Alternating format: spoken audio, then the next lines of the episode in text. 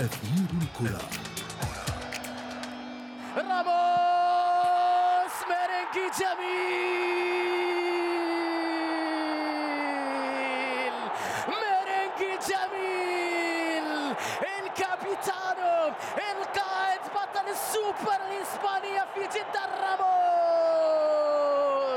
خلصها سيرخيو أنهاها ريال مدريد في الملعب يفوز على أتلتيكو في أهلا بكم من جديد مستمعينا الكرام في أثير الكرة آه، بالأمس انتهت بطولة استثنائية أرقام قياسية أحداث مثيرة كلها غلفت أجواء كأس السوبر الإسباني بنسخته السادسة والثلاثين والتي أقيمت آه، للمرة الأولى بمنافسة أربع فرق وللمرة الأولى أيضا على ملعب الجوهرة المشعة في مدينة الملك عبد الله الرياضية في مدينة جدة السعودية. لم يكن فوز ريال مدريد باللقب الثالث عشر في مسير الحادي عشر في مسيرته على حساب أتلتيكو مدريد. هو الحدث الوحيد المميز في هذه البطولة والتي نتحدث عنها مع ضيفي من الرياض الصحفي والمحلل الرياضي منصور جبرتي. مساء الخير كابتن منصور. مساء النور والسرور. مساء الخير منصور. آه بداية أرقام مميزة يعني حققها ريال مدريد في السوبر العودة إلى منصات التتويج لربما كان الأهم بالنسبة لهذا الفريق. اضيف إلى أيضا الأشياء ال- المختلفة في هذه البطولة أنها ال- ال- النهائي الأول الذي يحسم بركلات الترجيح.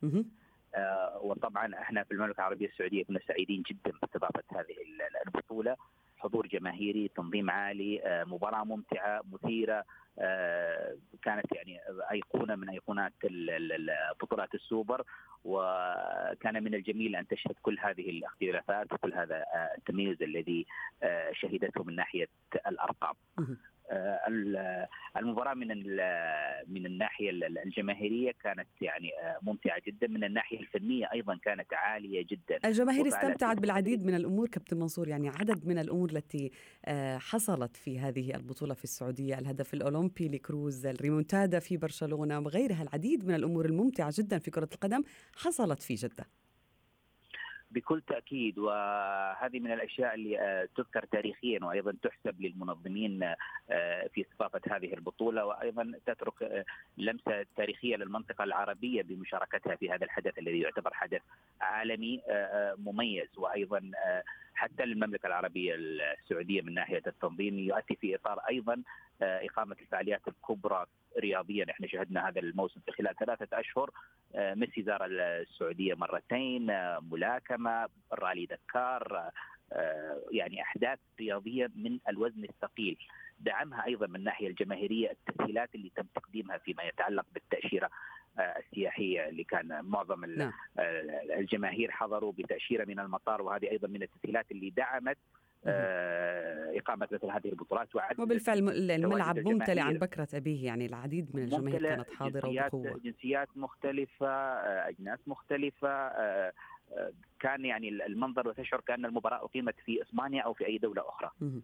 نعم. طيب نعود إلى أرقام ريال مدريد التي حققها في هذه البطولة. ما ما, ما هو تعليقك عليها؟ ال- الأهم من أرقام ريال مدريد هي أرقام زيدان نعم. يعني ملك النهائيات. نعم. مدرب محظوظ مدرب مختلف حقق تسع نهائيات لم يخسر أي نهائي قدم نفسه بشكل يعني جميل جدا يعني بالأمس البطولة من بحثت عن زيدان وليس زيدان من بحث عن البطولة نعم. أتلتيكو مدريد فعل كل شيء في المباراة ومع ذلك نجح زيدان في أنه يقتنص هذه البطولة ويضيفها إلى رصيده ليصل إلى مرحلة متقدمة سواء مع ريال مدريد أو حتى مع على صعيد كيف يدرس زيدان خطورة المباريات النهائية؟ كيف يتقن اللعب في هذه المباريات؟ أنا أنا أؤمن إنه هذا يعود إلى الحس الشخصي لدى زيدان، زيدان لعب نهائيات في كل آه، مع مع كلاعب مع منتخب بلاده كمدرب هناك حس شخصي آه،. في هذا الموضوع أعتقد إنه يلعب دور عالي جدا، أيضا هو خسر نهائي بسبب حالة انفعاله وبالتالي تعلم منها في كأس العالم ربما الكثير نعم. وربما أثرت على. شخصيته كمدرب نعم ربما أثرت على شخصيته كمدرب وعلى. تفهمه للحالة النفسية للاعب، اليوم إحنا في ريال مدريد مثلا نشاهد مع هذا المدرب إعادة اكتشاف لاعبين. كنا نعتقد أنهم وصلوا إلى أقل درجات مستوياتهم الفنية وربما كانت يعني كان آه، خروجهم من ساحة ريال مدريد أو حتى من من من يعني ساحة اللاعبين المميزين فنيا. أعاد اكتشافهم من جديد. آه، نعم. لوكا مودريتش أصبح لاعب مختلف. أيضا اكتشافه العظيم اكتشافه المميز اللاعب الأبرز مباراة الأمس فالفيردي. فالفيردي. يعني سؤالي الأخير نعم لك بالنسبة لفالفيردي جماهير انقسمت إلى نصفين من أيد ومن عارض ما قام به ضد موراتا. حتى سيميوني أبلغ فالفيردي عندما خرج من الملعب أنه أي لاعب كان بإمكانه أنه يفعل نفس الشيء. هل أيدت ما قاله سيميوني مثلا؟ هل ما قام به فالفيردي أي لاعب ممكن أن يقوم به؟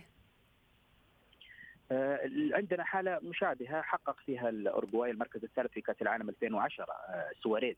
أمام غانا كانت نعم. نفس اللقطة أو بنفس الأجواء وراموس أيضا العديد من اللاعبين صحيح يجبرون على فعل ذلك صحيح صحيح تجد هنا عاد صراع ما بين من يعتبره يعني آه، لا أخلاقي وبين ما يعتبره رؤية فنية أو حركة فنية من من اللاعب ولكن اللاعب نال عقابه آه، وأهدى ريال مدريد البطولة. ليس مهم العقاب المهم اللقب كابتن منصور الجبرتي كنت معنا من الرياض شكرا جزيلا لك. أثير الكرة.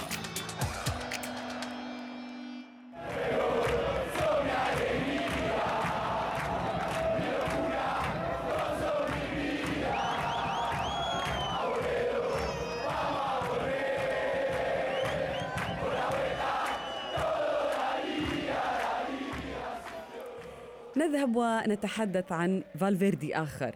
هو إرنستو فالفيردي مدرب فريق برشلونة الذي يبدو أن رصيده في كامب نو انتهى. هذا المدرب يبدو أنه وضع قدما له خارج الملعب خصوصا أن الفريق يعاني كثيرا أثناء تحقيق الانتصار تشكيلات متضاربة في كل مباراة ومؤخرا أيضا خرج بالريمونتادا من نصف نهائي السوبر الإسباني على يدي أتلتيكو مدريد. التقارير الأخيرة تشير إلى أن تشافي هرنانديز اللاعب السابق للفريق اعتذر عن تدريب آه، برشلونة بعد اجتماع بينه وبين إدارة النادي الكتالوني اللي عرضت عليه تدريب الفريق لمدة موسمين ونصف يعني من الآن ولكن الأمر لم يكلل بالنجاح بسبب التزامات تشافي مع ناديه الحالي. للحديث أكثر عن هذا الموضوع ينضم إلي المحلل الرياضي من دبي سامي عبد الإمام. كابتن سامي مساء الخير. مساء النور أهلا. كابتن سامي فالفيردي وبرشلونة يعني سؤال الرحيل يتجدد مرة أخرى ولكن هذه المرة هناك إصرار كبير من إدارة برشلونة على رحيل هذا المدرب. بالفعل هو عدم الانتظار لنهاية الموسم آه، لأنه الفريق وإن يفوز هو يفتقد إلى الشخصية. هذه الفرق التي تمتلك أسماء كبيرة. لا يروض هذه الأسماء ولا يستخرج أفضل ما لديها ولا يوظفها كجنود في فريق. إلا أن يكون المدرب نجما هو الآخر. لذلك شاهدنا هذا الأمر يتحقق منذ أن تسلم بيكن باور منتخب ألمانيا ارتفق ارتقى بهم من من أوطى مستوى فني في 2000 1984 إلى نهائي كأس العالم بعدها بسنتين ثم الفوز بكأس العالم التالية في 90 وغيرها من النماذج، اذا النجم حينما يدرب فريق حتى وإن كانت إمكانياته التدريبية في بدايتها هو قادر على أن يروض نعم. اللاعبين ويوظفهم كما تريد رؤية الفريق. فالفيردي لم يكن نجما كلاعب ولم يكن نجما كمدرب ولهذا عانى مع نجوم الفريق سواء كان آه، ميسي أو لكن صبرت عليه كثيرا الإدارة إدارة برشلونة أليس كذلك؟ بالضبط لأنه لا يوجد بديل لم يكن هناك بديل حتى ظهر في الساحة وفرة من المدربين فجأة. آه، تشافي دخل عالم التدريب بعد ان كان لاعبا حتى الموسم الماضي. آه نفس الشيء آه بوتشيتينو آه أصبح حرا. في ان ان آه، بعد ما ترك توتنهام كومن عمل معجزة مع هولندا بعد ما كان منتخب هولندا أيضا في أسفل الترشيحات دائما. الآن أصبح من أقوى الفرق الأوروبية. لذلك تشجعت إدارة برشلونة وبدات تبحث عن بديل لكن ذهبت إلى تشافي في البداية وكأنها تجد فيه طوق النجاح. نعم. لأنه ابن النادي وهو القائد الفريق وهو فائز بكأس العالم والأمور الكثيرة اللي ترجح كفته. لكن نفس السبب الذي تشافي رفض تدريب برشلونة. كومان أيضا رفض تدريب برشلونة. ليس لارتباطه مع فريقه الحالي في رأيي وإنما لأنه لا يريد أن يبدأ تجربة في منتصف في منتصف الطريق. الموسم. أكيد. لأنه اللاعبين لم يخترهم وضعية اللاعب الأمور لا تسير بشكل جيد وبالتالي لماذا الاستغناء عن فالفيردي أصلا؟ ولكن برشلونة تريد مدرب الآن يعني في منتصف الموسم. نحن نتحدث بحسب التقارير لا نعلم مدى صحته ولكن برشلونة بدها حاليا مدرب. يعني إذا تشافي رفض هلأ ما راح يستنى برشلونة لنهاية الموسم. صحيح. الآن تشافي هو أمام أمام حقيقة هو هو الآخر أمام مفترق طرق. أما أن يقبل ويستلم الفريق وهي فرصة يحلم فيها أي لاعب وأما أن يعتذر وينتظر بداية الموسم المقبل وقد يوفق برشلونة في التعاقد مع بوتشيتينو تحديدا. بوتشيتينو مدرب ممتاز لكن المشكلة لكن في برشلونة؟ هو المشكلة هو كان يدرب إسبانيول العدو اللدود لبرشلونة وهو يقول لن أدرب برشلونة لهذا السبب. فإذا اقتنع بوتشيتينو في رأيي بتدريب العدو اللدود لفريقه السابق كلاعب وكمدرب ففي هذه الحالة سيكون سيعض تشافي أصابع الندم في رأيي لأنه لم ينتهز الفرصة. لذلك هي صراع إرادات صراع أصابع كما يقال. تشافي هل يذهب إلى فريق في منتصف الموسم؟ ويجازف في هالحالة عليه أن يتلقى وعودا من الإدارة بدعمه لبداية موسم جديد مرة أخرى نعم. في رأيي مثل ما برشلونة في ورطة تشافي نفسه في ورطة لأنه رفض زاروه نعم أبي دال وزارة وفي مقر وعرض عليه المنصب ورفض لكن في رأيي هو رفض يعني مقلق لأنه إذا وفق برشلونة في التعاقد مع مدرب سيندم فسيطوي صفحة تشافي إلى الأبد لربما سيطوي صفحته وسيندم تشافي عليه الانتظار مع فريق من المستويات الأدنى لسنوات مقبلة. أدنى كثيرا يعني تشافي ان نعم. ان أن أن يقوم ما يقوم به زيدان أو أرتيتا أو هؤلاء اللاعبين السابقين اللي بيعودوا إلى الملاعب من بوابات كبرى.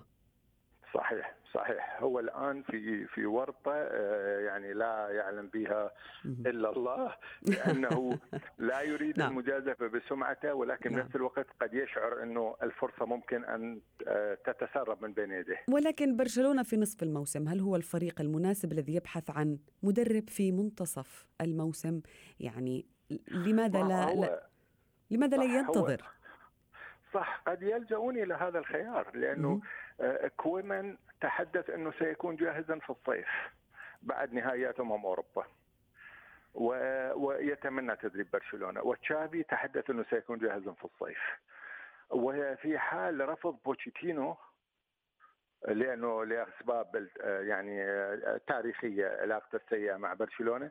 قد يضطر برشلونة أن يكمل ما تبقى مع فالفيردي لأنه لا يوجد هناك الكثير من المدربين ذوي الجودة والقدرة على ترويض وإدارة لاعبين مثل ميسي وسواريز. وحل مشكلة التعاقدات المقبلة قد يكون نيمار يعود أو لا يعود ونيمار في حد ذاته مشكلة كبيرة رغم موهبته لكن مزاجي ويجب أن أن ولكن أن في ظل إصابة سواريز سيعاني برشلونة كابتن سامي يعني يحتاج أكيد. إلى بدائل. سيحتاج إلى بدائل. ربما يكون عودة قد يعود ديمبلي مبكرا من يكون جاهزا. لذلك هذه الأمور كما اسلفت لك برشلونة في ورطة حاليا ولا يريد أي أحد أن يجازف. من يجازف قد يكون تشافي يجازف. إذا حصل على وعد بتدعيم الصفوف هو رفض رفض أولي أنا في رايي لكن لو هناك حتى كلام عن انتخابات مقبلة هو يراهن على رئيس النادي المقبل وليس على بارتومي نعم لعلاقة الوطيدة به برئيس النادي المقبل. نعم كلها تقارير المقبل. ننتظر في الساعات المقبلة ربما تظهر تقارير أخرى أو تظهر الحقيقة. ونجد فالفيردي قد يبقى في برشلونة أو قد يغادر. ننتظر ونرى. شكرا. كل الشكر لك المحلل الرياضي سامي عبد الإمام. شكرا جزيلا لك. أثير الكرة.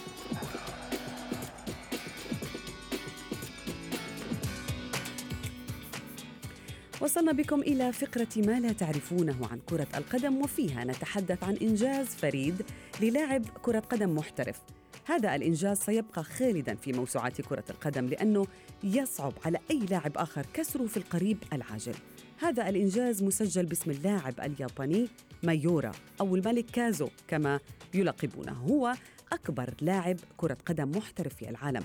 هو من مواليد عام 67 يعني يبلغ حاليا من العمر 53 عاما وقد مدد مؤخرا عقده مع ناديه الياباني يوكوهاما FC للمرة الثالثة. يعني تمديد التعاقد هذا مع ميورا يعني أن اللاعب سيدخل موسمه الخامس والثلاثين مع النادي الياباني. علما بأنه خاض موسمه الأول في عالم المحترفين عام 86 والتحق ب 13 فريقا منها سانتوس وبالميراس البرازيليين وأيضا جنوا الإيطالي. لكن مسيرة ميورا الإعجازية تبدو مرتبطة بفريقه الحالي يوكوهاما الذي تعاقد معه عام 2005 وكان يبلغ من العمر حينها 38 عاماً. الملك كازو يملك أيضا محطات استثنائية مع المنتخب الياباني الذي انضم إليه أول مرة عام 90 وهو في سن الثالثة والعشرين وسجل مع الكمبيوتر الياباني 55 هدفا تجعله ثاني أفضل هداف في تاريخ منتخب بلاده. كما حقق معه لقب كأس آسيا عام 92 وكان أفضل لاعب في هذه البطولة. وصلنا بكم إلى صافرة النهاية من أثير الكرة لكن موعدنا يتجدد بكم ومعكم. الخميس المقبل معي أنا شد حداد إلى اللقاء. أثير الكره